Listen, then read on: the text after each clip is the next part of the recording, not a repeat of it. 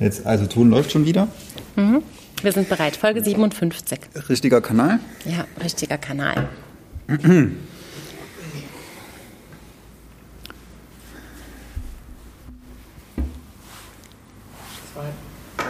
Null. Hallo, guten Abend, liebe lesende Gemeinde, zur neuen Folge Blau-Schwarz Berlin, der Literaturpodcast mit der lieben Maria Christina Piwowarski und dem lieben. äh, Ludi. Ah, ich habe den So Namen können wir falsch es nicht gesagt. machen. Ja, ihr musstet ja jetzt ziemlich lange auf uns warten, weil die letzte Folge ist ausgefallen, weil einige von uns, also ich, Corona hatten nach der Frankfurter Buchmesse und deswegen äh, Ich hatte kein Corona, ich muss eine Göttin was, sein. was mich wundert, weil du ja ungefähr überhaupt nicht geschlafen hast, oder? Nee, es war, es war wirklich aufregend. Es war eine tolle Woche. Und alle, die ich ähm, getroffen habe und mit denen ich lange weißweinselig vor irgendwelchen Türen stand, in irgendwelchen Türen stand, Oh, hatten Stichwort. eigentlich Corona. Gutes Stichwort. Ach so, Weißwein. Ja. ja. Wir haben heute die äh, sehr legendäre letzte Ocelot-Folge Blau-Schwarz Berlin. Deswegen trinken wir Nein, ein also Ozo, ja, Gedächtnis. oh, ja, genau. Ocelot-Folge. Willst du Nein, was? Bitte, please Ähm, not. Ja. Aber in dem Kontext können wir vielleicht noch mal ganz kurz sagen, wir haben sehr äh, nette, interessierte Zuschriften gekriegt, wo wir denn geblieben sind im letzten Monat. Es tut uns leid, wir haben noch niemals eine Folge ausfallen lassen. In Mhm. all diesen 57 Folgen war das jetzt das allererste Mal. Und wenn ihr für die Zukunft wisst, wann wir wieder äh, eine neue wir. Folge ähm, machen, wenn euch das interessiert, dann guckt ihr immer in die Bio bei Instagram. Da schreiben wir es rein, sobald wir es wissen. Immer ganz Die schnell. nächste irgendwann im Dezember. Genau. Und die wird toll. Das wird nämlich die, Was wird denn das? na, die Weihnachtsfolge. Ach, natürlich. Ah, wie geil. Und wir haben gedacht, da wir ja jetzt die letzte Folge so ein bisschen geklemmt haben. Cheers, Maria. Cheers, mein Lieber. Machen wir die nächste einfach ein Stück länger, so lange wie sie geht. Ja, bis, es, Und- bis Internet uns rausschmeißt. Genau, also das Testbild kommt. Und ihr könnt, also wir, wir werden einfach so einen Stapel Bücher mitbringen und äh, Gucken, wie weit wir kommen. So ein bisschen empfehlen, ein bisschen Machen wir so ein. Best-of dieses Jahr? Oder auch kannst so ein Crazy dieses Jahr? Wir gucken mal. Kein Thema. Ich werde dich vielleicht fragen, wem du was schenkst. Das kann ich nicht verraten. Das So. ist schlecht. Okay, dann Hm. weißt du, wem schenken würdest. Und ihr könnt auch Fragen stellen, wenn ihr wollt. Und dann wird das einfach, dann machen wir so Glühwein und Plätzchen. Und wir wissen wir schon, wo wir drehen? Naja, also, bei uns. Wir haben so, ein, so eine Weihnachtsloft gemietet, die, äh, wo wir dann senden werden. Und dann ab Januar, ohne Mist, wissen wir gar nicht, wo wir dann drehen. Äh, wir sind da mit so ein paar Orten in Gesprächen, aber auch noch nicht so richtig weit. Ähm, also an all die BerlinerInnen unter euch, die jetzt denken, ey krass, ich habe die perfekte Location. Da ist Wir brauchen Weißweinzugang. genau, da ist ein total schönes Schaufenster da hinten. Man muss halt die BVG sehen, sonst geht's nicht. Sieht man bei uns auch nicht. Doch, man, natürlich, man sieht doch die Straßenbahn ja, hier, Bild aber fahren. im Dezember nicht. Ach so, genau. Ja, bei der Weihnachtsloft leider nicht. Ähm, genau, aber dann sagt uns Bescheid. Ansonsten haben wir noch irgendwas vergessen? Nö. Jetzt ist die letzte Ortslot-Folge. Wie, wie ist das für dich? Alles. Alles. Alles gleichzeitig. Es ist sehr, also es ist ein bisschen wehmütig und es ist ein bisschen schön und es ist, na, es waren jetzt zehn gute Jahre. Ich habe dich hier kennengelernt. Hm. Wir sollen zu Leuten ins Wohnzimmer kommen. Aber das müssen wir nach Essen fahren, sagt die Kaiserin. Geil, ja, das machen ja, wir können noch mal so eine Rundreise, ähm, Ja. Jahr Rundreise folgen. Wir machen einen Blau-Schwarz-Berlin-Bus. Goes, goes Essen so und äh, nistet sich bei der Kaiserin aufs Sofa. Da ist auf jeden Fall die Weißweinversorgung bestimmt gut. Hm. Schwör ich. Ähm, ich lese jetzt mal Lyrik, weil wir müssen ja auch irgendwann mal anfangen, über Bücher zu sprechen in diesem Podcast. Und, Warum denn? ja, das haben wir so gesagt.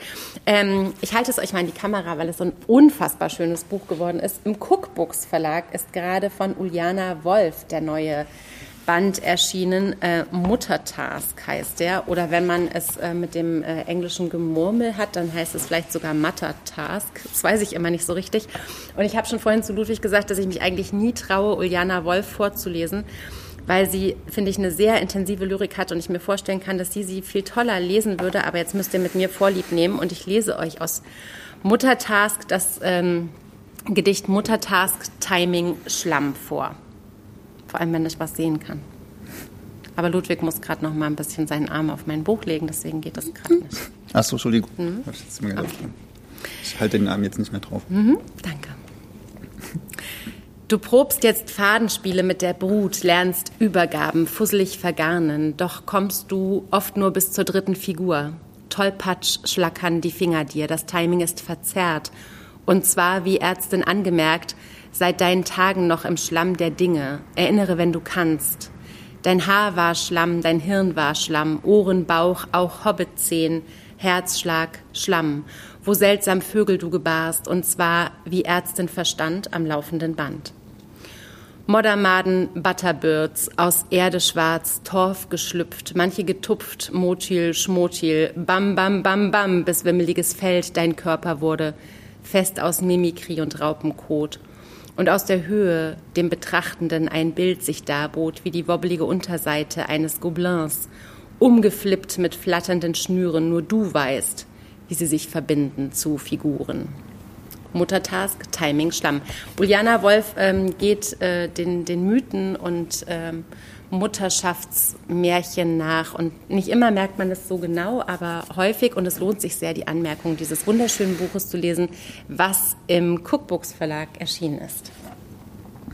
Ich weiß jetzt, warum du so einen großen Respekt davor hattest, das ja, zu lesen. Ja, es ist schwer. Hm. Ich finde es richtig muss man schwer. ja Aber gute Zungengymnastik gute machen Zungengymnastik. ganzen- Und sie macht auch viel mit Mehrsprachigkeit. Also mein Lieblingsband von ihr ist ja auch immer noch Kohania, ich habe Brot gekauft. Ähm, Warum? Weil, weil es einfach, also weil das einfach schön ist, wie sie, die, wie sie das Polnische einwebt. Und ähm, auch hier wird viel, viel ähm, quer gearbeitet mit vor allem englischer Sprache. Aber das wollte ich auch nicht gerne laut vorlesen. Also lest es einfach selbst oder trefft Uliana Wolf und lasst es euch vorlesen, wann immer sie auf Lesereisen irgendwo ist. Und nun, Ihr wurde gerade eine Frage gestellt, warum das die letzte Folge hier ist. weil ich, ähm, nachdem Ludwig hier aufgehört hat zu arbeiten im Ozelot, höre jetzt auch nach zehn Jahren ich hier auf, im Ozelot zu arbeiten. Und ähm, bin ab Dezember eine selbstständige, freiberufliche Moderatorin äh, für Literaturdinger. Muteratur. Moderatorin, Moderatorin, genau. Und ähm, werde diesen, diesen Buchhandelsberuf nur noch äh, aus dem Off machen. Zum Beispiel bei so Podcast-Folgen. Ja, so ist es. Ne? Mutig. Ja, aber nötig. Nötig. Die zwei großen G. Nutig mutig und nötig. Oh Mann, wenn das weiter so ist. Ja, ja, das ich habe das Gefühl, ich bin heute albern, ich weiß gar nicht warum. Ja, das hatte ich heute auch schon, als ich Warum dich, als ich dich, ja, vielleicht weil das Jahr zu Ende geht und du Ja. irgendwie so eine, so eine leicht wahnsinnige Leichtigkeit kriegst plötzlich. Schön. Ja, Mhm. Ja. manchmal. Jetzt sprich bitte über ernste oder nicht so ernste Literatur. Oh, ich habe ein super lustiges über, Buch. Über oh mein Gott, ich, hab, ich hatte so einen Spaß mit diesem Buch. Und es ist auch blau. Ich glaube, wir haben halt viele blaue Bücher. Das ist mir so aufgefallen. Eins, zwei.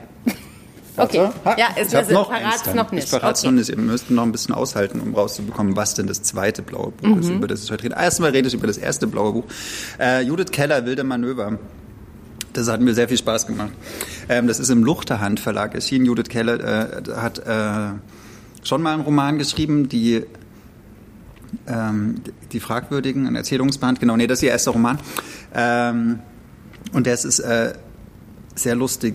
Judith Keller hat, äh, ist eine Schweizerin, ich glaube, die hat auch in Biel studiert. Und äh, wenn wir Biel hören, dann denken wir na- natürlich sofort an eine Literatur, die so, ähm, naja, die so sehr, sehr viel Fantasie hat. Ne? Zum Beispiel hier die äh, Gianna No- Molinari. Noemi Samavico hat, glaube ich, auch in Biel studiert. Also im Gegensatz zu dieser... Das war die mit dem Schwein, ne? Ja, Bei Woland genau, und Christ. Ja, genau, Ja. mit dem Gott, der irgendwie im Bademantel da irgendwie Ja. die ganze Zeit rumläuft. Und ich glaube, die Leute in Biel haben einfach eine Million Mal mehr Fantasie als die Leute in Leipzig oder Hildesheim.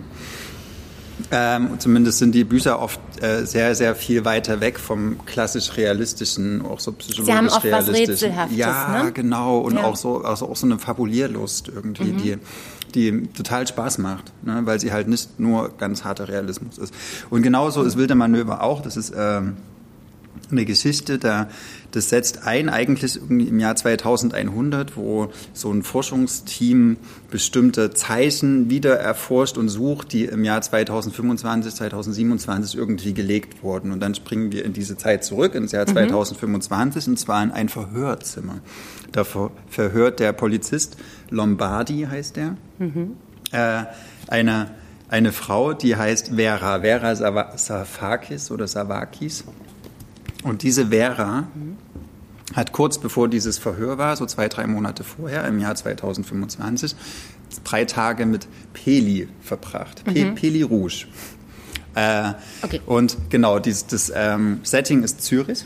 Ist sie die, aber sie ist nicht die Angeklagte, sie ist die Zeugin. Nee, sie ist die Angeklagte. So. Genau, der Lombardi fragt nämlich jetzt diese Vera, was hat, was ist, was die mit dieser Peli vier Tage gemacht hat. Und dann erzählt äh, die Vera sozusagen diese vier Tage mit dieser Peli nach. Das war so im, im Hochsommer, Ende, Ende aber hat die Peli äh, sie angeklagt? Nein, die haben, an, die haben ganz schlimme Sachen gemacht. Da komme ich jetzt. So, Maria, wenn du mich nicht andauernd unterbrechen würdest, hättest du eventuell die. Möglichkeit, Okay, auch einen. Teil der Handlung unserem Verzeihung. geliebten Publikum darzugeben. Ja, bitte. Äh, und zwar, ähm, die treffen sich und die, die machen eigentlich nur Blödsinn, die beiden. So. Und es ist sehr viel Irrationales dabei. Erstmal ähm, verkaufen die oder legen alle die, ihre Sachen, die sie so in ihren Wohnungen stehen haben, auf die Straße und schmeißen den Schlüssel weg. Also sie, sie befreien sich von allem Besitz und dann liegen sie erstmal irgendwie auf so einem Parkhaus rum, auf dem Dach oben und dann klauen sie oder benutzen, nehmen einen Lieferwagen, der so rumsteht, und dann fahren sie mit diesem Lieferwagen ein bisschen so um, um Zürich drumherum und sammeln ganz viele so, so Statuen ein, die in den Vorgärten stehen. Ne? Irgendwie- Also wir würden Gartenzwerge sagen, aber, Mhm. Aber der, ist hübscher. Genau, und, und, und schmeißen die dann in einen Fluss. So, das ist für die ganz wichtig, dass die irgendwie diese, diese, diese Statuen klauen und in diesen Fluss schmeißen und dann sehen die eine Frau, die irgendwie so aussieht, als könnte sie diesen Lieferwagen gebrauchen und dann schenken sie ihr diesen Lieferwagen und dann laufen sie so rum und so geht das immer weiter und dann irgendwie wissen sie, sie müssen so Zeichen senden oder irgendwie so Zeichen legen. Und das, die darf aber niemand verstehen können, weil die sind für, eine, für irgendeine außerterrestrische Instanz, die eventuell diese Zeichen lesen kann, weil die können natürlich nicht die Zeichen lesen, die die, also die, die Menschen verstehen, sondern es müssen Zeichen sein, die niemand verstehen kann. Äh, und wie, wie machen die das? Also ganz wichtig sind Kräne. Die ähm, immer dort, wo die Kräne hinzeigen, die da irgendwie immer in der Botanik rumstehen, dorthin müssen sie dann gehen. Und dann laufen sie zum Beispiel zu so einer ganz alten äh, Fahrradrennbahn, ähm, die offene Rennbahn Oerlikon. Die spielt ganz, ganz wie eine Rolle und da müssen dann irgendwelche Gartenstühle hingebracht werden und dann, dann muss mal irgendwie nachts mit irgendwelchen Holzscheiten auf einem, auf einem Feld müssen, müssen die, müssen die Holzscheite so gelegt werden, dass ein bestimmtes Zeichen entsteht und die, die wissen erst, wenn dieses Zeichen da ist, wenn sie das dann halt sehen und es darf auf jeden Fall keinem anderen Zeichen, was jemals irgendwo gegeben hat, ähneln. Ähm, und, und der Lombardi, der dazuhört, denkt so, ach, das ist doch alles total sinnlos, was du hier erzählst und völlig frei erfunden. Und, ähm, und ich glaube, Menschen, die, oder LeserInnen, die, die so Absurdes erzählen, ne, oder die so mit Beckett oder sowas zum Beispiel nicht anfangen können, die werden, werden vielleicht auch hier eher so Team Lombardi sein und sagen, okay, äh, komm doch mal zum Punkt, weil in diesem Lieferwagen war auch irgendwie ziemlich viel Kokain drin. Und später ähm, wird, der, wird der, eine Person, die das mit diesem Lieferwagen danach rumgefahren ist, gefasst. Äh, und dann äh, wird's halt sozusagen kriminell alles. Und dann gibt's auch noch einen kleinen Twingo. Also die klauen ziemlich viele Autos die ganze Zeit, die beiden.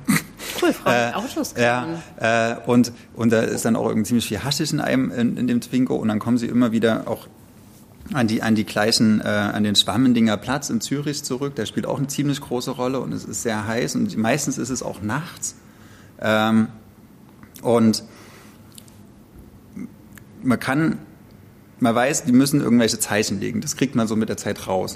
Aber wofür und was dann eigentlich so am nächsten Tag passieren soll, äh, das ist nicht so richtig klar. Also man muss sich darauf einlassen, dass eigentlich auf jeder Seite irgendwas völlig Unplausibles passiert. Oder, ähm, aber trotzdem bin ich mit den beiden so total gern mitgegangen und und zwischendurch sagt sie, also sie hat auch so einen geilen Sprachwitz, zwischendurch sagt sie zu dem Lombardi, ach, sie wissen aber auch wirklich gar nichts. ne? Ich meine, er verhört sie, natürlich weiß er nichts, aber sie ist so auf so eine, auf so eine trotzige, schon fast so eine Pipi Langstrumpfart, na, naiv, aber irgendwie auch so überschlau. So. Ähm, Genau, das hat total Spaß gemacht. Und dann bricht es. Und dann gibt es nämlich noch zwei weitere Figuren. Ähm, das ist Shiva und ihr Vater Fritz. Bei dem kommen sie mal kurz unter, so in, in ihrem Roadtrip, den die da diese vier Tage haben. Und dieser, äh, dieser, diese Shiva und der Fritz, äh, die versuchen dann so zwei, drei Jahre später herauszufinden, was diese beiden Mädels in diesen vier Tagen gemacht haben und warum. Und dann legen sie so Tarotkarten und versuchen irgendein höheres Sinnsystem rauszubekommen. Schaffen es auch nicht so richtig und sind auch irgendwie abgedreht und malen ihre Wände immer mit irgendwelchen Zeichen voll. Also äh, es ist wirklich crazy, das Buch. Aber mir hat es mega Spaß gemacht und ähm, was ich krass, also es ist ist es gar nicht so dick, ne? Es sind irgendwie so 280 Seiten, sehr luftig gesetzt, aber ich habe so wirklich sehr luftig. Also ja, ganz, voll, ganz ne? große. Und ich habe so zwischendurch beim Lesen gedacht, dass ich das so, so, so wie aufbläht, so wie so eine, wie so eine Blase, die immer größer wird. Und So ein der, der, ja, wie der, das der, also der Text wird größer beim Lesen so und, Mhm. und irgendwie blubbert der immer in so verschiedene Richtungen. Und vielleicht liegt das auch daran, dass, dass ich immer so mir das so sehr bildlich vorstellen konnte und sehr, sehr drin war in diesen Szenen oder aber auch in diesem Sprachwitz, den sie hat. Ähm, auf jeden Fall äh, ist es so was, so wie so, wie so ein wucherndes Ding, was man da so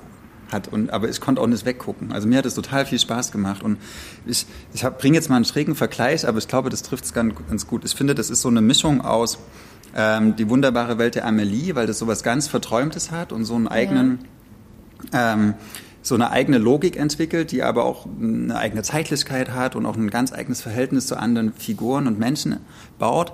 Ähm, und dann ist es aber auch was wie Fight Club. Weil ich habe die ganze Zeit überlegt, gab es diese Peli eigentlich? Oder hat sich die Vera das mal ausgedacht? Die hat sich wie so ein, wie so ein Tyler Durden. Äh, es gibt auch eine Stelle, da wird darauf hingewiesen, es gibt keine Fotos von dieser Peli, immer nur von der Vera. Und das ist eigentlich die, die Fight Club-Geschichte so. Und da wird ja auch zum Schluss irgendwie alles zerlegt. So, es gibt eine ganz, ganz eigene Logik und, und nichts Konventionelles, nichts Bürgerliches, kein Gesetzbuch hält die auf. So. Und, Und ist so- es witzig und rätselhaft? Ja, ne, du weißt ja nicht, also du fragst dich ja ziemlich lang, warum schmeißen die jetzt da irgend so einen Gartenzwerg in, ins, in den Fluss? So, ne? Niemand, also die, die haben keinen Benefit eigentlich davon, ne? außer dass die irgendwelchen Leuten den, den Gartenzwerg klauen. So. Aber trotzdem verfolgen die das gar nicht. Die wissen genau, das müssen sie tun. So. Das, ist die, das ist jetzt ihre Schiene. Ähm, und Amelie wusste das ja irgendwie auch. Und Tyler Durden wusste es ja irgendwie auch. So, und das ist so, das, das ent, ent, entrückt einen so ein bisschen vielleicht aus, aus diesem auch so einem kapitalistischen, äh, so einer irgendwie ganz rationalen Logik. Das, holt, das zieht dich so raus und, und halt, hält dich in ein völlig anderes Fahrwasser rein. Äh, und das ist doch geil, wenn Literatur das, Das ist kann. ziemlich geil. Und an einer, an einer Stelle sagen sie auch, das Lesen hatte uns erfrischt. und genauso ist das Buch auch. Äh, also wilde Manöver. Und hier, ich habe selten etwas so Erfrischendes, Ah, ja. Kühnes und Lustiges Sascha gelesen, Stanisic. sagt Sascha Ja. Stanisic und kommt damit sogar auf, den, äh, auf die Umschlag U1, 1 ja. Und nicht irgendwo hinten drauf.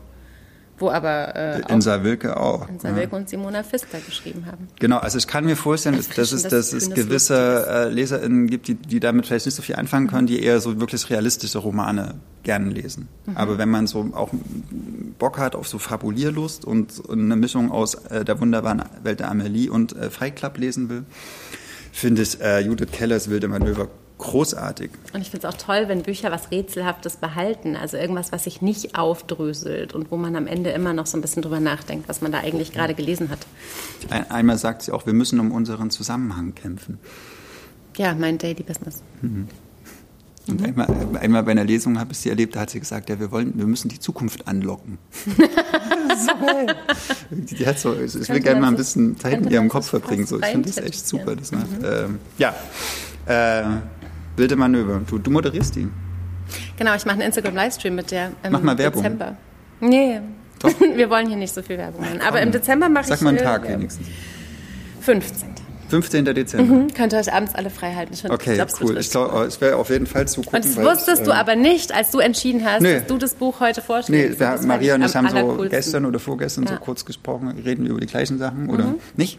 Und dann habe ich gesagt, ich will unbedingt über Judith Keller reden. Habe ich gesagt, ach wirklich? Ist das die? Ja. Die Genau. gleiche? Hast du noch eine eigene Judith Keller? oder ist Das ähm, meine. Ja, genau. Freue ich mich auch schon Ja. total drauf. Also gönnt euch wilde Manöver. Was hast du jetzt? Ähm, wir gehen jetzt von der Zukunft zurück in die Vergangenheit. Oh, Und zwar viele, viele, viele Jahre in die Vergangenheit. Ich habe mich nochmal komplett neu und ähm, wirklich, ähm, äh, also überbordend in äh, Lauren Groff verliebt. Und zwar in der Übersetzung von Stefanie Jakobs, die großartige, die in diesem Jahr auch mit dem äh, Heinrich Ledig, Heinrich Maria Ledig-Rowold Übersetzerinnenpreis äh, ausgezeichnet wurde äh, für ihre gesamte Arbeit, aber eben auch, weil sie Lauren Groff so großartig ähm, übersetzt. Und da ist jetzt ganz frisch erschienen ähm, weite, ähm, die weite Wildnis. Und da gehen wir also wirklich richtig doll in die, in die Vergangenheit. Wir sind so irgendwie im 17. Jahrhundert im äh, frisch, äh, wie muss man sagen, koloni kolonisierten Amerika. Ähm, ein ganz junges Mädchen, ähm, das später irgendwie den Namen Lamentatio kriegen wird, den wir uns Lamentatio, den wir uns nicht merken müssen, weil er ihr auch böswillig gegeben wurde und eigentlich ist sie eine Waise und hat keinen wirklichen Namen und ähm, ist wirklich ähm, eines, der, eines der tollsten, mutigsten, tapfersten Geschöpfe, von denen ich in der letzten Zeit gelesen habe. Die lebt in so einer ähm, Siedlung ähm, in äh, wahrscheinlich Virginia und, und äh, ist sozusagen unter den ersten, die über den Atlantik gekommen sind und Amerika besiedeln äh, als Hausmädchen, kann man gar nicht sagen, als Markt, würde man mhm. wahrscheinlich sagen. Ähm, das erfährt man aber alles gar nicht. Man fängt an zu lesen und ist mit ihr sofort auf der Flucht raus aus dieser Siedlung, raus aus diesem Vor. Sie zwängt sich, sie wird als klein und, und, und sehr dünn beschrieben und zwängt sich durch diesen Holzzaun äh, hindurch, hat ähm, sich Stiefel geklaut, hat sich ein Messer besorgt, irgend so irgend so Messer, was sie irgendwie jemandem gestohlen hat ähm, hat äh, wahnsinnig wenig dabei, irgendwie gerade noch so ein Mantel irgendwo, was, was sie sich, es ist eiskalt draußen. Also es ist wirklich bitterböseste Wildnis, in die sie flieht. Und man flieht sofort mit ihr und weiß gar nicht, wohin sie, also warum sie flieht, wovor sie flieht. Und sie geht raus in dieses, in dieses unfassbar wilde, unentdeckte Land, was ja auch voller Gefahren ist.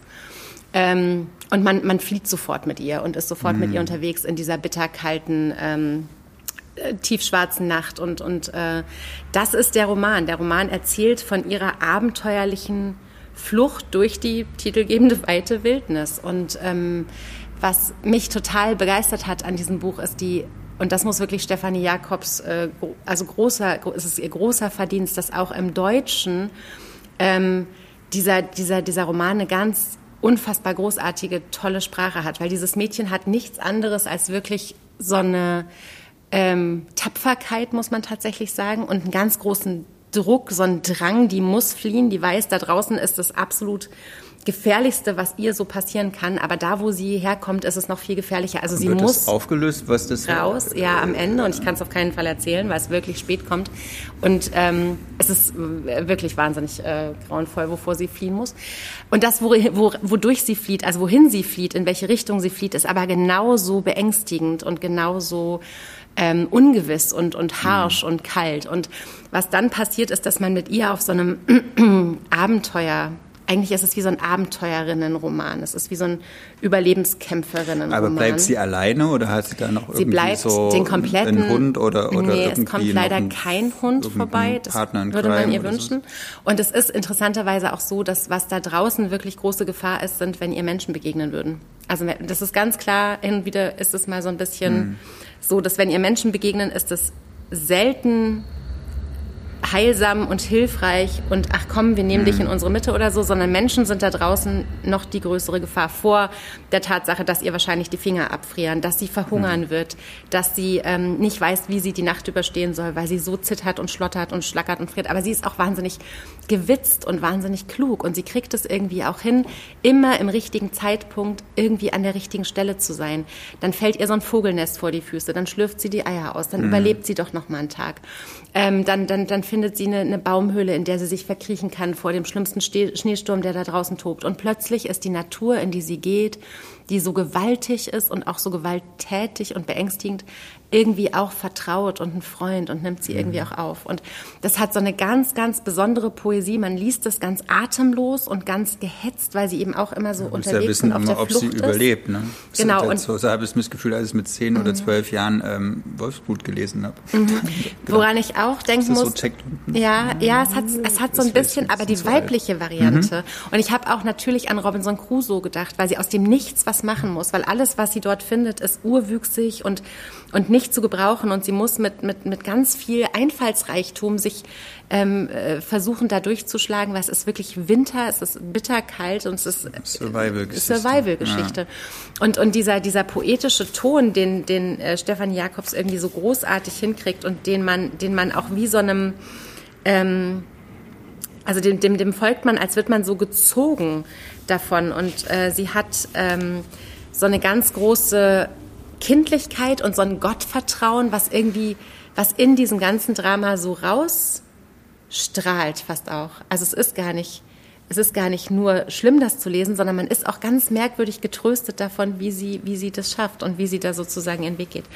Und ähm, deswegen ist das Buch eine Zumutung, weil es anstrengend zu lesen ist und weil es, ähm, weil es ähm, wehtut zum Teil auch beim Lesen, aber es hat auch so ein, gleichzeitig hat es irgendwie so eine, so eine Wärme und so einen Trost und man ähm, ist so bei ihr und merkt auch, wie sie Dinge hinkriegt und wünschte sich, man wäre nur halb so geschickt. Man würde nur halb so in der Wildnis überleben können, wie dieses kleine, das hat nicht mal irgendwie ein Alter, ne? Am Anfang, äh, man, man folgt ja und weiß gar nicht äh, richtig, wie alt sie ist, weil sie für ihr Alter auch unfassbar klein ist und natürlich irgendwie hungern gewohnt ist und in dem Vor ist auch äh, nichts gewesen, was, was sie zurückgelassen hat, was gut war. Und das ist so ein, so ein Roman, den ich ganz vielen auch jetzt in der letzten Zeit empfohlen habe, die Schwierigkeiten hatten, irgendwie in Bücher reinzukommen, mhm. die irgendwie das Gefühl hatten, oh, sie haben so viel angelesen und nichts zieht so richtig rein und so. Und das ist eine Geschichte, da bist du von der ersten Seite an drin. Aber und das, ja. Weißt du, was ich meine? Du bist so, du bist Ja. so, bist so, so mitgetragen. Klar, du willst halt wissen, ob sie den Ja. nächsten Tag überlebt. ja. Kannst, ka- Hast du eine Idee, warum Lauren Croft diese Geschichte geschrieben hat oder was sie so daran fasziniert hat oder glaub- was so der Impuls Also ich kann nur so? wiedergeben, was ich so in, in Rezensionen gelesen habe und das sind unfassbare Geschichten, die mir da gerade über sie so begegnen, weil ich sie auch immer faszinierender finde, ehrlich gesagt. Also ich glaube, es ist schon der Versuch, einen anderen Besiedlungs, äh, eine andere Besiedlungsgeschichte Amerikas zu erzählen. Es ist eben so ein Teil dieser unerzählten Geschichte. Ne? Es gab so, so diese, diese wir, Wilden haben das Western Land entdeckt. Ja, genau. ne? Das hier mit hier The Genau. Revenant, äh, mit The DiCaprio. Revenant und sowas. Ja, genau. ne? Und immer sehr männlich last, also sehr männerlastige, ne? die, wie die Männer die Natur besiegt haben und ähm, ähm, wie sie, wie sie da in der Wildnis, ne? Es gab doch in mal der den Film mit Nina Hoss, die auch irgendwie Gold. Wo, Gold, genau, Ja. wo die dem das Ja, Bein ja. absägt. Irgendwie, oh. Keine, Ja, es ist immer keine super, Details, super, super-. Ja, aber es ist meistens sehr, sehr männerlastig Ja. und es sind meistens die Männer, die dieses Land besiedeln. Und, Hm. ähm, und sie hat sozusagen so eine, so eine komplette Anti-Heldin auf den Weg geschickt. Also das würde man nicht vermuten, wenn man sozusagen über das, ich, äh, wir spielen glaube ich sech- 1610 oder sowas, also irgendwann im Anfang des 17. Jahrhunderts. Und es ist überhaupt nicht ähm, die, typische, die typische Figur, die man einsetzen würde, um so eine Geschichte zu erzählen. Und sie hat einen sehr interessanten Blick auf das Land, durch das sie geht und auf die Natur, die ihr gleichzeitig so Hm. Oh, Feind und auch Freund ist und so. Und was total spannend ist, und das habe ich irgendwie in irgendeiner Rezension gelesen, die hat mich wahnsinnig begeistert. Lauren Groff schreibt ihre Bücher in Notizbücher. Und zwar schreibt sie ein Notizbuch voll mit Hm. dem Roman, den sie schreiben will. Wenn eins reicht, manchmal braucht sie mehrere. Und dann ist der Roman fertig und dann stellt sie es weg. Dann nimmt sie ein neues Notizbuch, dann schreibt sie den gleichen Roman nochmal. Hm. Und das macht sie so lange. Bis, und sie guckt niemals in eines der vorherigen Notizbücher, ob sie eine Aufwendig. tolle Idee hatte, ob da ein guter Satz ist. Sondern sie vertraut darauf, dass das, was sie sich, was, was geschrieben werden muss, dass das sozusagen durch, wie so ein, wie so ein, wie so ein Filterprozess dann das Extrakt ist. Und das, finde ich, merkt man diesem Buch so an, dass es wirklich das, das wirkt wie so ein Extrakt von dem, was unbedingt erzählt werden musste. So. Weißt du, was sie für so ein Schreibsetting hat? Lebt sie irgendwie in Manhattan oder lebt sie irgendwo auf dem Land? In Ich so weiß leider Hütte? viel zu wenig. Ich weiß, dass sie sehr lange in Berlin war zuletzt und dass ich es jedes Mal verpasst habe, sie zu hatte so erleben. und ich habe mich Ah, ich richtig, auch, ich war ähm, richtig fertig mit den Nerven. Und also Florida, das ist ihr Erzählband, äh, gehört so zu einem meiner allerliebsten Erzählbände. Sie ist wahnsinnig durch die Decke gegangen damals mit Mhm. Licht und Zorn und wird immer von Stefanie Jacobs übersetzt und das macht auch total Sinn. Und ähm, ja, also das Neueste jetzt von ihr hat mich wieder richtig, richtig. Ähm, ich zähle sie jetzt wieder zu meinen absolut höchsten irgendwie. Wie Eine, eine letzte Frage Hm, habe ich, bitte hab ich noch eine bitte noch. Ja, ja, eine noch. Ludwig? Ich, Ja, Ludwig? Ich beschäftige mich auch gerade viel so mit indigener Kultur. Mhm. Ähm, und man kann ja diese Geschichte eigentlich nicht erzählen, ohne auch die in irgendeiner Art und Weise die Geschichte der Menschen zu erzählen, die Mhm. schon dort gelebt haben, bevor die Europäer gekommen sind. Wie, wie, wie macht sie das oder sp Mhm. spielt das eine Rolle? Ja, das spielt eine Rolle und das äh, habe ich auch mit Absicht nicht erzählt, weil ich es schwierig zu erklären finde, weil der Blick dieses Mädchens auf die Menschen, die dort immer gelebt haben, so ein ganz besonderer ist.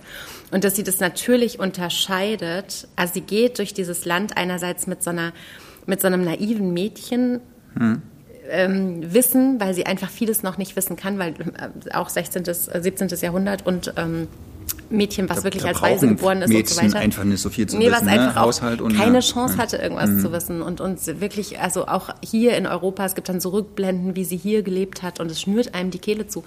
Und natürlich hat sie aber ähm, Gedanken zu den, zu den Menschen, die dort immer gelebt haben. Und die sind sehr speziell und die kann ich nicht wiedergeben. Und das ist bei mir äh, auch was gewesen, wo ich lange drüber nachgedacht habe, weil es natürlich durch, dieses, durch diesen mädchenhaft naiven Blick immer auch so kurz, kurz so, habe ich gedacht, wird's gleich kitschig? Und dann hat Lauren Groff es aber immer wieder geschafft, es genau an dieser Kippe wieder auf die unkitschige Seite zu ziehen. Mhm. Aber sie hatten, natürlich hat sie einen Blick darauf und ein Gefühl dazu. Und ähm, es ist jetzt aber nicht so, als würde sie bei irgendeinem Native-Stamm unterkommen und alles wäre gut. Also so viel spoilern kann ich, glaube ich. Nee, oder, ähm, oder müssen wir das... Lass mich nicht nein, so okay, viel spoilern. Ja. Also ich finde, ja. man muss es selber lesen und es ist vor allem ein, ein, ein Mädchen in der Natur, in der Wildnis, also in der weiten Wildnis, um das es Was, geht. Das ist bei Gesang der Flusskrebse auch so? War das nicht auch so eine Wildniserfahrung? Ja, aber da waren die Leute schon das Problem, weil die im Dorf mhm. ja sozusagen, also die waren natürlich sehr allein, aber ähm, und damit ist es sprachlich auch gar nicht zu vergleichen, finde ich. Aber das ist besser. Oder anders. Ja, ich finde, ich finde, es hat, es hat nochmal so, einen, so einen künstlerischen Thrill. Stefan Jakobs, großartig übersetzt. Lauren Groff, die weite Wildnis, ihr Lieben. Das ist eins meiner Lieblingsbücher. Ah ja, in, in, diesem, in, in diesem Jahr, in diesem, ja, wirklich. An diesem Tag. Nee, in diesem Jahr. In diesem Jahr kann ich glaube ich schon so Musst sagen. Du eigentlich mal so ein Buch rausbringen, irgendwann meine Lieblingsbücher? Soll ich das mal machen? Mhm. Hm. Boden?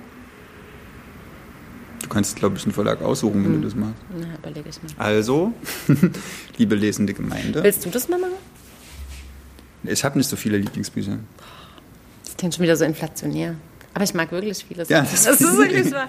Ich mag es wirklich, ich wirklich sehr. Äh, ja. das du. Begeisterungsfähig. Ja. Hat man mir schon in der Schule vorgeworfen. Gibst du deinen Büchern Noten, wenn nee, du die so aufschreibst? Ne? Ja, und, und es gibt halt ganz selten mal eine Eins, ehrlich gesagt. Ja, und das ist nämlich was, also ich würde niemals Büchern Noten geben, weil ich erstens ein echt schlechtes Verhältnis zu Noten habe, nicht wahr, mein Sohn? Verflachung des Urteils. Ja, es ist eine Verflachung des Urteils hm. und ja, got the point. wird denen auch nicht gerecht. Und es gibt Bücher, die sind zum Beispiel eine Drei wahrscheinlich nach einem Notensystem, die haben mich aber in einem Moment so gerettet, und da gehört bestimmt auch Gesang der Flusskrebse dazu, mhm. wo ich denke, wie gut, dass es das in dem Moment für mich gab. Ja. Und literarisch kriegt es vielleicht trotzdem nur eine Drei, aber es war so wichtig und so richtig. Und ich, also naja, wollen wir aufhören, darüber zu reden? Was hast denn du noch mitgebracht? Würdest du eine Note geben äh, an Judith Keller? Es, oh, das ist eine böse ja, Frage. Es, ja, ich habe eine Note gegeben, aber ich weiß nicht, irgendwas so eins oder zwei. Hm. Vielleicht so eins minus oder so. Ja, ja, so einer bist du, ne? Ja. So einer, der eins minus führt. Ja. Ein Glück kann ich dich schon leiden. Das wäre mir sonst echt unsympathisch. Ja, es ist so unsympathisch. Ich finde, so Noten vergeben ist so richtig. Das, nee, ich brauche so, manchmal dann gucke ich so am Ende des Jahres so meine Liste an und dann sehe ich so, dann sehe ich relativ schnell, okay, das waren so die Highlights. So. Hm. Also es kann auch fünf Sterne geben. Nee, das System so. ist ja das gleiche. Und deswegen mag ich, glaube ich, auch so so Bewertungen und so Rankings nicht so richtig. Ist ja nur für Mist, ne? Das sieht ja, das ist ein Punkt, so. das ist ein Punkt, ja. Und du wirst also dich nur erinnern, was richtig toll war. Genau. So, ich würde dann lieber daneben schreiben, war richtig toll, weil oder so. So viel Platz ist nicht. Ja, das ist ein ich, Punkt. Ich mache das ja nicht auf dem Computer, sondern ja, das mache ich auch nicht. mit meiner alten Schiefertafel und dem Meißel. Aber ich verlasse mich zum Beispiel auch immer wieder darauf, also ich schreibe auch auf, was ich gelesen habe, aber ich verlasse mich dann darauf, dass mir dann die Erinnerung kommt, was ich daran toll fand und dass ja. das reicht. Wenn ich so drüber fliege und dann hänge ich wieder dran und dann weiß ich wieder, was dieses Buch mit mir gemacht hat und dann weiß ich wieder. Wollen wir wieder über Bücher reden? Das Lesen hat mich erfrischt. Ähm, ja. Ich habe mich ja kürzlich aufgeregt darüber, dass äh, keine ähm, Bücher aus unabhängigen Verlagen auf die Shortlist für den Deutschen Buchpreis, über den ja schon wieder niemand mehr redet. Aber ähm, Sepp Mal, ein Hund kam in die Küche und stahl dem Koch ein Ei. Das ist dieses Lied. Sein nahm der Koch den Löffel ja. und schlug den Hund zu Brei oder so. Und dann, wie geht's weiter? Das dann so kamen viele Möpse und gruben ihm ein Grab. Und oder Grabstein, auf, auf dem geschrieben war. Das, lass mich doch hier nicht singen, das ist doch peinlich. Komm, sing mal. Nee. Wir sollen aufhören. Die Leselisten mitbringen und Ludwig nee, mit der sagen, wir sollen aufhören zu singen. äh, genau, auf jeden Fall, Sepp mal, ein Hund kam in die Küche aus dem Leikamp Verlag, ein toller unabhängiger Verlag und übrigens auch der älteste Verlag Österreichs, den gibt es seit hm. 500 Jahren. Ähm, ähm, stand auf der Longlist und hat es nicht auf die Shortlist geschafft, äh, bedauernswerterweise, weil es ist ein sehr guter Roman, der ist äh, total elegant geschrieben, gut komponiert, hat ein ernsthaftes, ernstzunehmendes Thema und ähm, alles, was eigentlich so ein, ein guter Roman braucht, hat er. Hm. So, Sepp Mal. Der ist, äh, der lebt in Meran in Südtirol ähm, ist so schon ein bisschen älteres Semester und schreibt, also, naja, der ist so Mitte 60, glaube ich. 55 geboren. Hm. Hm. So, hat auch schon einige äh, Romane und Gedichtbände und sowas geschrieben und äh, in Ein Hund kam in die Küche geht es um die große Option. Hast du von der großen Option schon mal was gehört? Nee, nee ich auch nicht. Muss ich auch nicht. Hatte ich auch noch nicht, bis, bis ich das Buch in der Hand. Ich meine, ich kenne mich auch nicht so gut aus mit der Geschichte Südtirols. Ne? Mm. Jetzt klickert's. Doch, warte mal, die durften wählen. Nein, genau. Doch, ja, die dabei ja, sein ja, wollten okay, bei den Nazis. Ja, Nee. Doch. Wirklich, ja? Also, es ging alles weit. darum, also in Südtirol gibt es ja so eine, so eine ähm, das ist ja wie so eine deutsche Enklave, da gibt es ethnisch Deutsche, wenn man das überhaupt so nennen kann, keine Ahnung. Auf jeden Fall gab es da schon früher immer Menschen, die auch Deutsch gesprochen haben, so, aber die äh, politisch gehört es die, die, diese Region zu Italien. Zumindest gehörte es so in den im 20, Anfang des 20. Jahrhunderts gehörte es zu Italien, heute immer noch so. Und ähm, Hitler und Mussolini haben 1939 äh, miteinander beschlossen, dass diese ethnisch Deutschen die Wahl haben, die Option, ob sie entweder nach Deutschland gehen, also ins Deutsche Reich, also ins Heim ins Reich, Großdeutsche Reich, bliblablub, äh, oder ob sie in Südtirol bleiben und dann sich aber italienifizieren. Also sie müssen dann, ihre Namen müssen italienisch werden und sie dürfen kein Deutsch mehr reden. Die dürfen, in der Schule darf kein Deutsch unterrichtet werden. Äh, es, es wurde sozusagen äh, so eine, wie bei so einem Halma-Spiel, so eine klassische Trennung, die, die, die Roten alle auf die eine Seite, die Blauen alle auf die anderen, so, ne? Und es durfte keine, keine Überlagerung mehr geben, wo, wobei auch vielleicht auch viele Deutsch und Italienisch gesprochen haben und sich beiden irgendwie verbunden gefühlt haben, aber in den sehr beschränkten... für so Grenzziehungen äh, unpraktisch. Sehr, genau, in den sehr beschränkten Geistern von äh, Köpfen von, von Hitler und Mussolini ging das halt nicht. Ne? Die mussten das getrennt haben. So. Und dann gab es die Optionen, dann so über einen bestimmten Zeitraum mussten sich die Menschen entscheiden, entweder für das eine oder das andere. Und haben sich ähm, viele dafür entschieden äh, aus der Region, ähm, halt ihre Heimaterde, das spielt ein, das ist ein ganz wichtiges Wort in, in, in dem Buch, ähm, zu verlassen und äh, irgendwie nach Österreich oder noch sonst wohin zu gehen. Damit sie in diesem großdeutschen Reich sind. So, Ja. Genau. Und äh, zu ihrem Volkskörper gehen können und so. Und jetzt gibt es einen Erzähler, der heißt Ludi, deswegen habe ich. Oh. Ja, das war der Intro. Natürlich. Das war die Ja, Referenz. alles genau. Die Aufmerksamen unter uns können sich erinnern. Ähm. Genau, Ludi äh, wächst in so, einer, in so einer Familie auf in den 30er Jahren in, in Südtirol, die dann vor dieser Option stehen. Der hat noch einen kleinen Bruder, den Hanno, auch eine ganz wichtige Figur. Ähm, und der Vater, der ist so, der ist sehr begeistert von diesem ganzen Faschismus und von Hitler und sowas und sagt so, ja, komm, wir gehen jetzt heim ins Reich und sowas, ne? Oder so und verlassen halt diesen Ort, an dem die Familie bis dahin eigentlich sehr glücklich gelebt hat in Südtirol. Ne? und gehen. Ähm, gehen, gehen irgendwie Österreich dann nach hin. Oberösterreich. Ja, okay. ähm, und ähm, der, am Anfang gehen sie noch alle zusammen, da sind sie zu viert und irgendwann wird der Vater aber in die Wehrmacht eingezogen und dann Mhm. ähm, und geht mehr oder weniger freiwillig, der ist richtig geil auf die ganze Sache so und dann ist er halt weg, dann sind sie nur noch zu dritt. Und dann, jetzt muss ich so ein bisschen zu diesem Ludi und seinem Bruder, dieser Hanno. Der Hanno ist nämlich sehr besonders. Der, äh, der hat, glaube ich, bei der Geburt irgendwie zu wenig Sauerstoff bekommen oder sowas. Also ähm, der, der, der hat so spastische Lähmungen, kann nicht, kann nicht, ähm, kann nicht richtig sprechen. Der kann so A, irgendwie, deswegen heißt er auch Hanno, weil er nur das A und das O sprechen kann. Ähm, und er braucht ständig Betreuung. Aber in diesem Heimatort hat der, der Ludi und seine Freundin Katrin hieß die, haben den immer trotzdem mitgenommen. Die, die, die waren so in, diesen, in diesem Dorf verwurzelt, dass, dass die Einschränkungen von Hanno keine Rolle gespielt haben. Er war trotzdem Teil von allem so. Das ist eine super schöne, ganz herz, also wirklich tolle Erzählung von so einer, ja, von so einer, von so zwei Brüdern, wo es, äh, wo, wo der, der Ältere, der ähm, mit den Mehrfähigkeiten und dem es alles ein bisschen leichter fällt, ähm, sich rührend um den anderen kümmert. Und dann sind die in dem neuen Setting und dann sagt auf einmal diese Regierung von diesem Großdeutschen Reich, und da wissen jetzt relativ alle, wo es hingeht, ähm, dass, dass dieser Hanno in so eine Art ähm, Sanatorium gehen soll. Ne? In so eine Art, ähm, ja, Krankenhausinstitution so und dann wird Ja. er da abgegeben und auch noch das ist so eine ganz traurige Szene die die, die Mutter füllt dann irgendwie die kann nicht so gut schreiben die äh, äh, braucht da alle füllt so dieses Formular aus und in der Zwischenzeit wird der Hanno weggebracht und dann fragt die hä wo ist er denn jetzt hin und sagen die naja das machen wir immer so damit es kein Geschrei gibt äh, und man weiß genau, wenn man sich so ein bisschen mit dieser Aktion T4 und der Euthanasie der Nazis beschäftigt, äh, man weiß genau, die wird diesen nie, nie wiedersehen. So.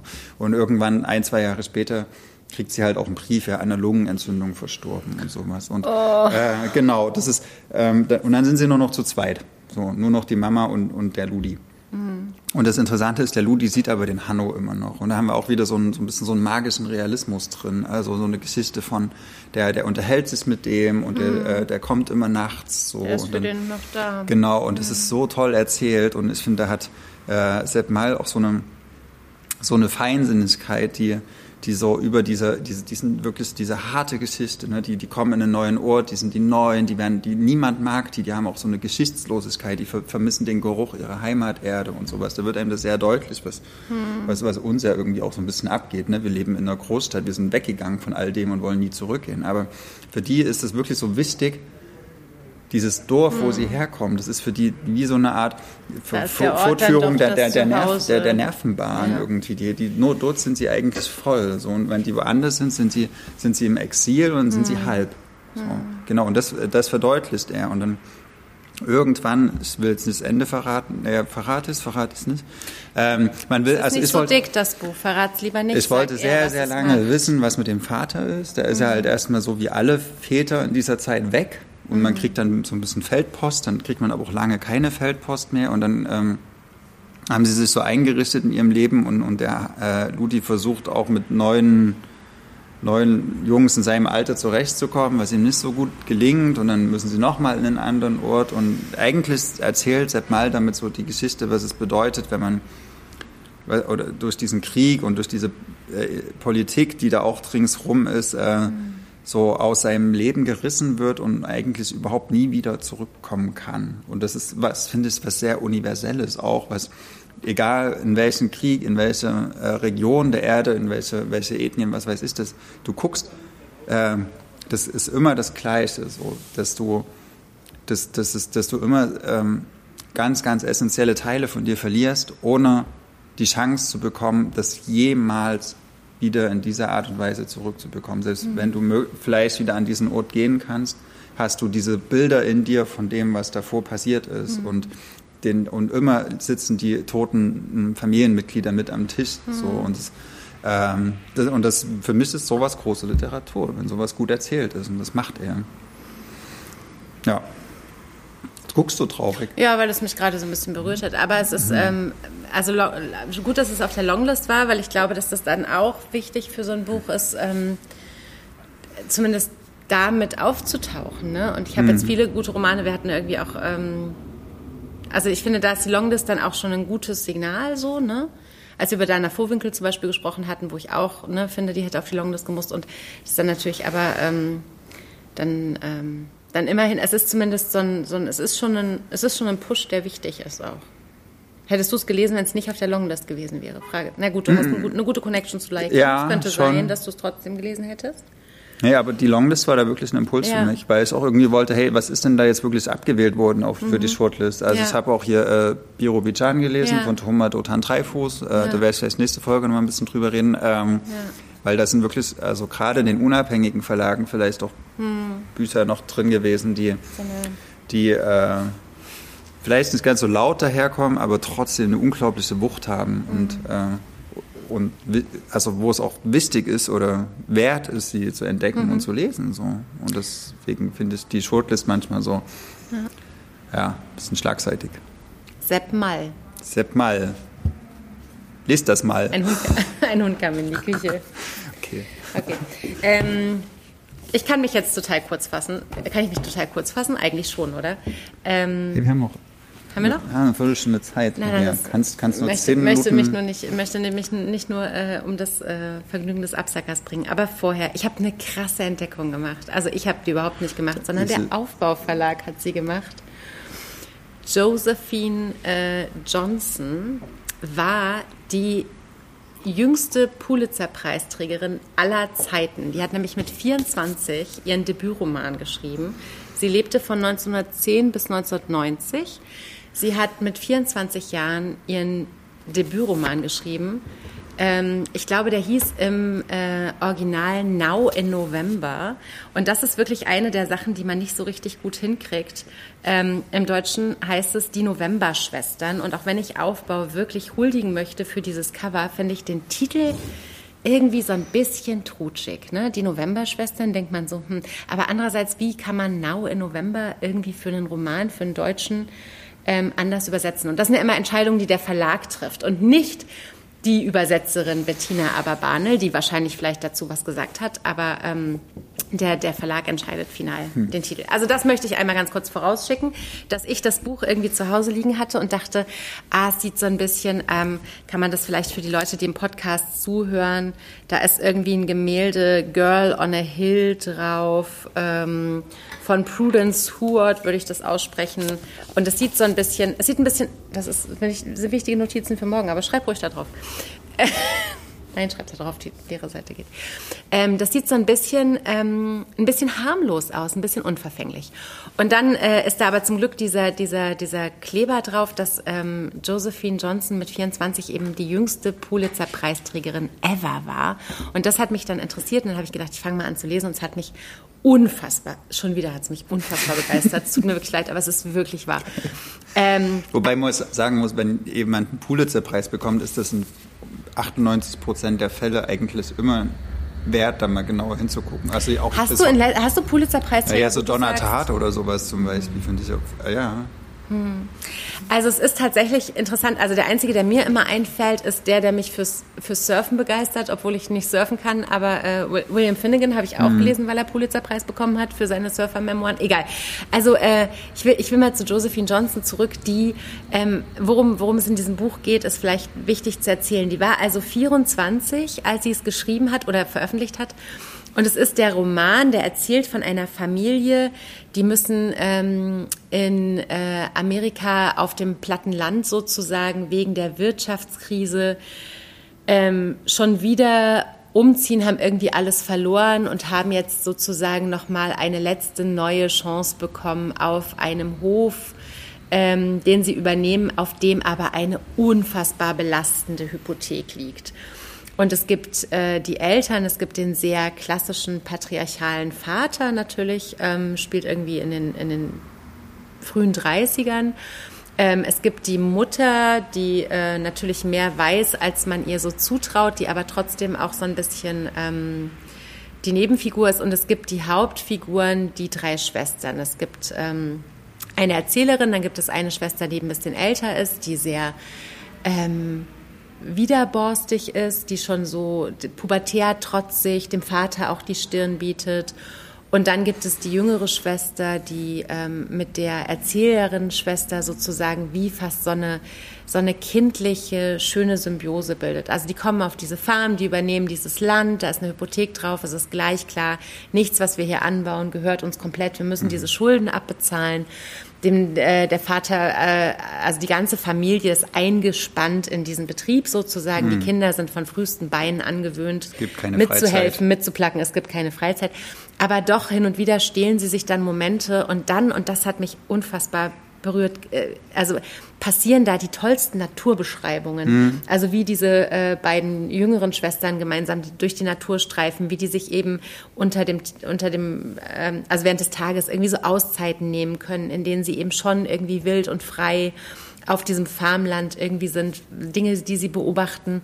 Und ähm, die, die, diese, diese Abgrenzung auch zu dieser älteren Schwester, die sich absondert, die irgendwie auch ähm, viel alleine sein will, die nicht Teil der Familie sein will, die, die äh, dem Vater ähm, Widerworte gibt, die aufmüpfig ist. Was, was, denkst du, wie alt die Erzählerin ungefähr ist? Ja, die ist wahrscheinlich, also es kommt bestimmt im Roman irgendwo vor, die wird wahrscheinlich so, weiß ich, 12, 13 sein, die Schwester mhm. vielleicht so 14, 15 und die kleine Schwester ja. ist dann noch mal ein Jahr jünger oder sowas. Mhm. Ähm, ich habe in letzter Zeit so viel gelesen, es verschieben sich gerade so Figuren. Ich habe auch überlegt, wie alt Lamentatio äh, bei, bei Lauren Groff war. Also äh, nagelt mich nicht wegen des Alters fest, aber also das, ähm, das Interessante ist, dass in diesem Roman, und der ist eben, wie gesagt, in den ähm, wann habe ich gerade gesagt, in den 30ern ist er erschienen, ne? ähm, passiert schon eine, also einerseits ein Nature Writing, was hm. wir jetzt gerade erst toll finden oder wieder toll finden, zu lernen, ja, ja, wieder ja, toll das zu finden. Ja schon, also genau, aber es war in der Literatur, finde ich, ähm, hat es jetzt für mich zumindest erst so diesen großen Aha-Effekt mhm. gehabt. Maria Borelli hat in den 30er Jahren auch Nature Writing total toll mit so jungen, also ja? diese französische Autorin und die war damals sehr berühmt dafür. Wo ist die? Äh, Gibt es die noch? Ist die noch? Ja, Maria?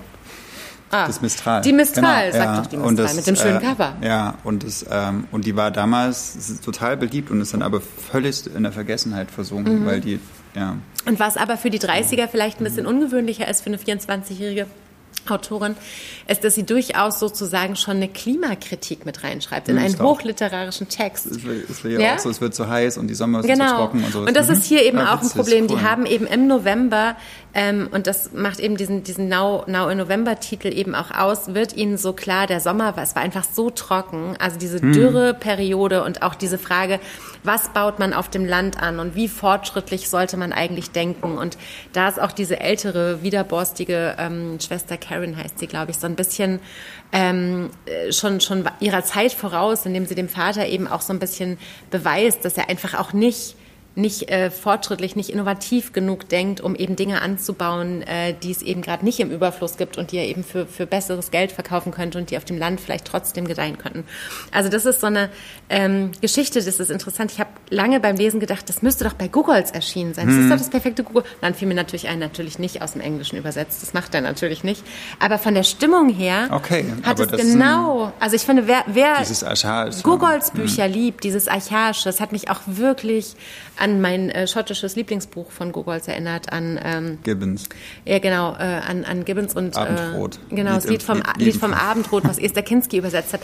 Und es hat natürlich diese, diese, diese, diese, diesen, diesen schottischen Slang nicht, aber es hat in der Übersetzung von Bettina Aberbanel auch eine ganz tolle Feinheit und man merkt, Einerseits habe ich immer gedacht, es müsste bei Googles erschienen sein. Andererseits habe ich immer gedacht, das ist doch vor zwei Jahren erst geschrieben. Die tut doch mhm. nur so, als wäre sie ein historischer Roman. Das klingt so frisch, es klingt so also es hat mich, hat mich total fasziniert, wie neu dieser Text war. Also wirkte im Lesen. Und natürlich eskaliert alles in dieser Familie oder alles ähm, ballt sich nochmal in dem Moment, als der Vater auch erkennt, okay, er hat zwar keine Kohle, jemanden einzustellen, aber er wird dieser Arbeit auch nicht her. Dieser super patriarchale Vater, der natürlich auch bedauert mit drei Töchtern sozusagen. Hm. Die Mutter, die schon wahnsinnig fortschrittlich ist, über die immer gesagt wird, sie hat uns erzählen lassen, sie hat uns gefragt, sie hat uns reden lassen, sie hat uns Raum gegeben. Und im Gegensatz dazu eben dieser Vater, der eigentlich immer denkt, boah Mann, ey, drei Töchter, das ist echt Pech für diese Farm.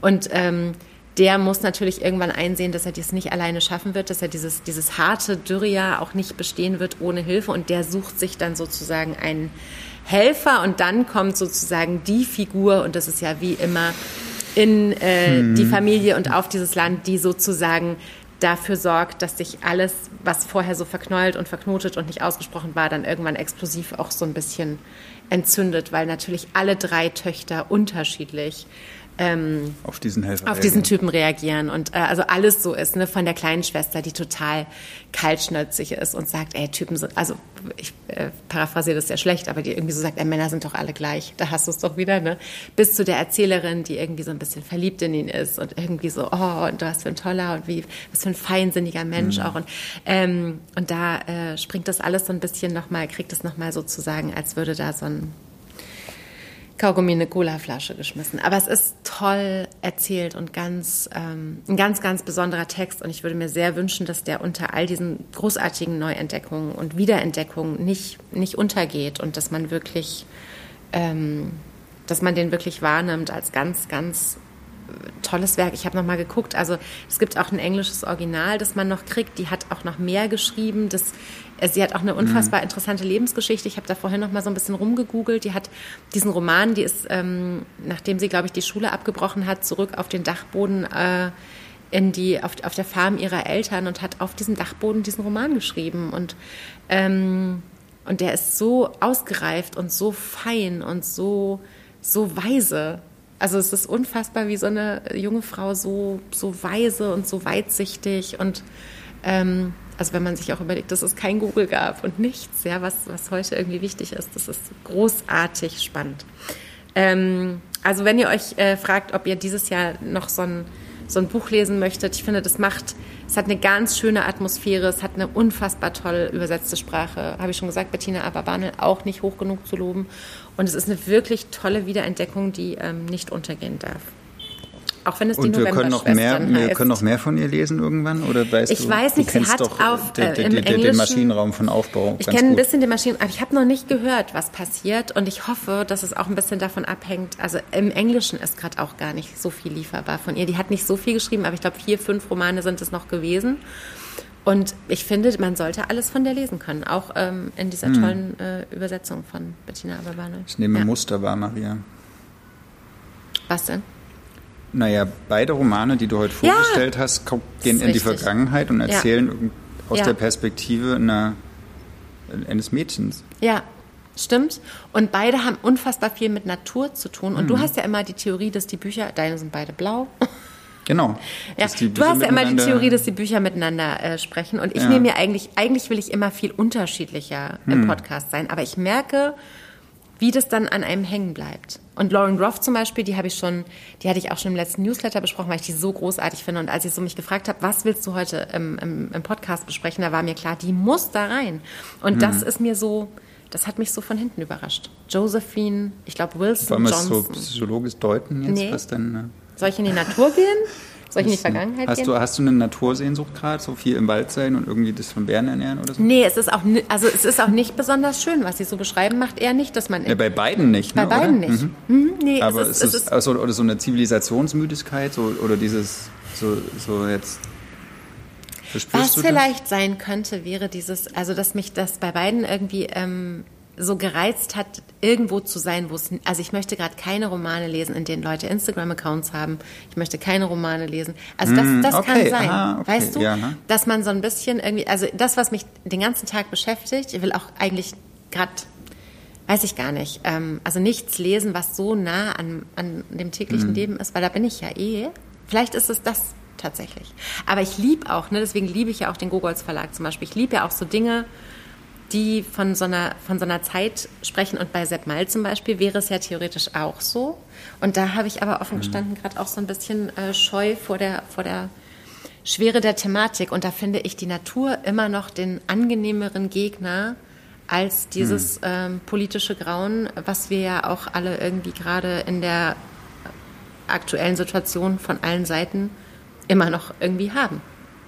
Weißt du? Das ist mir lieber, dass man gegen die Natur kämpft und versucht, den Acker irgendwie in den Griff zu kriegen. Vor allen Dingen, weil man sich dann Ja. selber nicht so wichtig nimmt, ne? weil man nicht denkt, man Ja. ist irgendwie das Zentrum des Universums, sondern wenn, wenn man mal irgendwie im, im Winter ohne, ohne passende Kleidung und Essen vielleicht durch einen Schneesturm gestapft ist, dann merkt man mal, wie klein man eigentlich ist Hm. Ja. und wie viel, wie gewaltig das ringsum. Und das merken wir ja hier in unseren urbanen Kontexten überhaupt nicht. Da geht es ja nur um Gest- so, gestern hat's so, so selbstreferenzielle das ist peinlich, Bespiegelung. So. Was hat's Ja. geblitzt? Ja, gestern hat es ge gepisst. Ich bin auf dem Weg von der Buchpremiere zurück und ich hatte die falschen Schuhe an und es hatte so einen ekligen, nassen, also wirklich so Mhm. kalten Niesel-Nasskram. Ich hatte nichts dabei, ich war todmüde.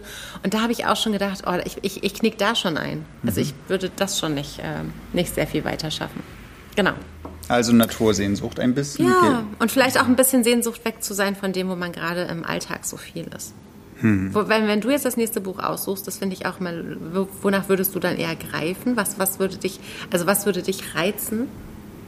Hast du dann so einen Punkt, wo du sagst, ah ja, Es gibt auf jeden Fall eins von Googles, was ich jetzt demnächst lesen will. Absturz heißt es. Ja. Über so einen dänischen Literaturkritiker, Autor, der übelst abstürzt. Da habe ich total Bock drauf. okay.